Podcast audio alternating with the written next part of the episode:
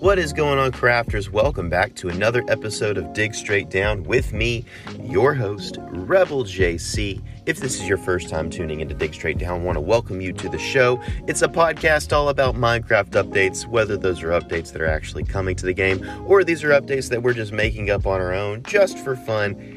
Either way, if either of those things are interesting to you at all, you're in the right place and I'm happy that you're here. So let's get into the Q&A segment of this episode. A few episodes ago I asked you guys what would you change about terrain generation. Darth Call 9 says, I'm not sure that this counts, but I think that there should be underbrush in the forest. More underbrush in the forest. Love the podcast. Keep it up. Well, thank you so much. B Man says, I, I think they need to make the terrain generation more uneven from each other, like plains getting flatter, mountains getting more rugged, stuff like that. Freddie said, I think if everything is stretched out higher, then it would be awesome.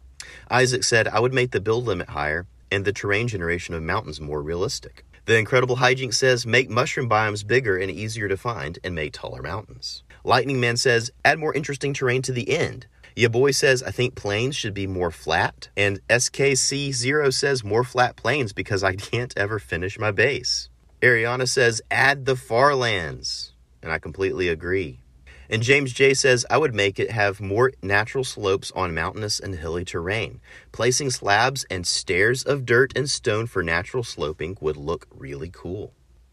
Well, thank you so much, guys, for those ideas. And if you want to take part in an upcoming Q&A segment, go to this episode on Spotify, interact with the post there, and I'll do my best to read out as many answers as I can in an upcoming episode.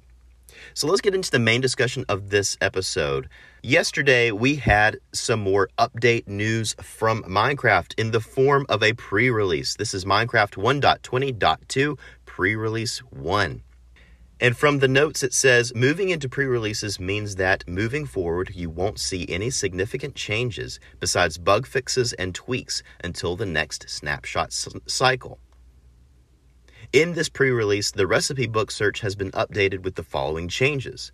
The search will only match the beginning of any word in the item's name. For instance, searching for TOR will show the torch and the redstone torch, but not daylight detector anymore.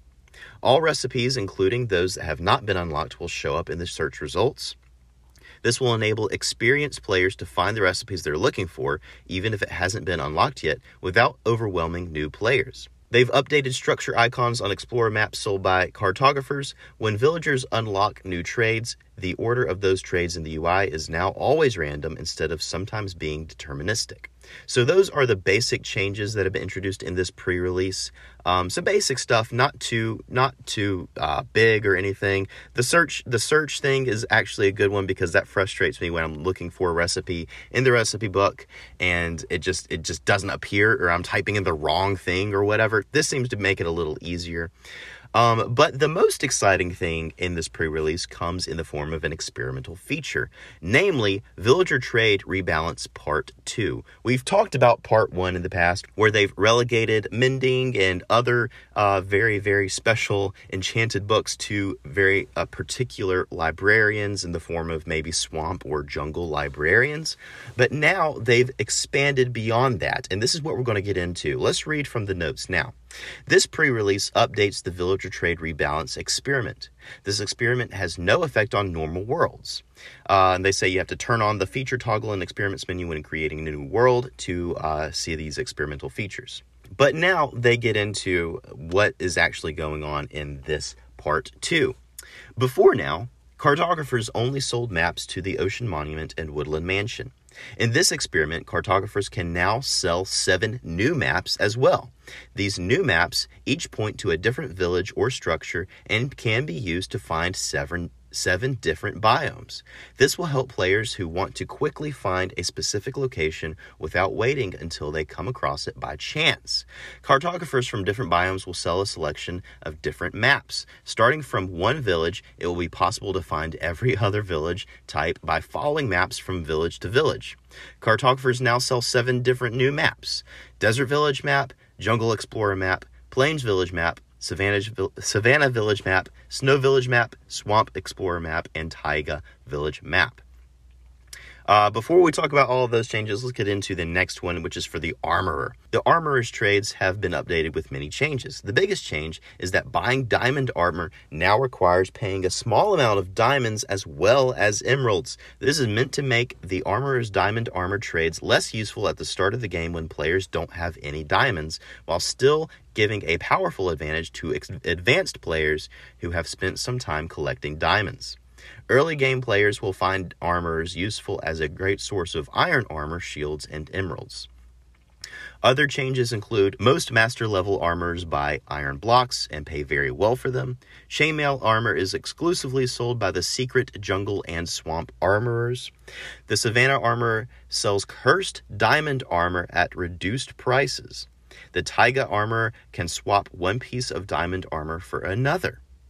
And structure loot Certain enchanted books now have a high chance of generating in some structures. Ancient cities have a high chance of mending. Mine shafts have a high chance of efficiency, that's 1 to 5. Pillager outposts have a high chance of quick charge, 1 to 3. Desert temples have a high chance of unbreaking, 1 to 3. And jungle temples have a high chance of unbreaking, 1 to 3.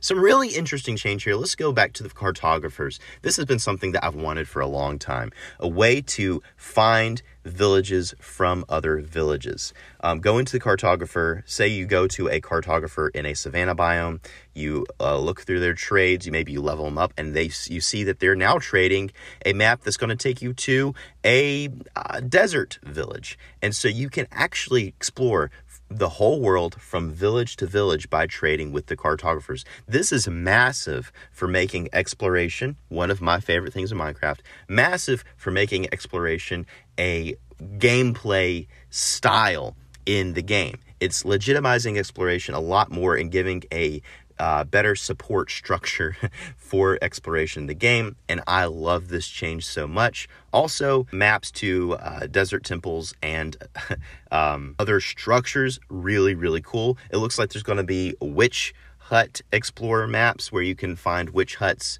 uh, desert temples, uh, jungle temples really really cool and i'm super happy to see this it seems like this has been something that's been missing for a long time simply because we've had um, we've had the structure maps for ocean monuments and the like, but now we're getting the ones for all the other structures as well as villages.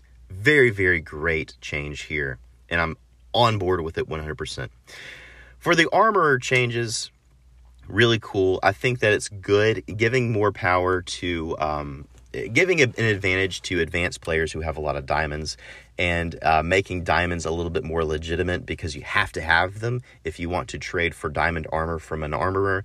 I think that legitimizes diamonds a lot more in the game as well as all of the other changes. I think it's really cool that chainmail armor can only be sold by the secret jungle and swamp armorers. Um, actually, a cool change there, and very well in line with what they're already doing with the enchanted book changes. Well, this one I feel like was a shorter episode, but that'll bring us to the end of this episode. Uh, as more changes come out about this, I will go over them in more detail. But that'll bring us to the end of this episode, guys. Tell me what your thoughts are. Send them to me at digstraightdowncast at gmail.com. And as always, guys, until next episode, keep digging straight down. I'll see you at Bedrock.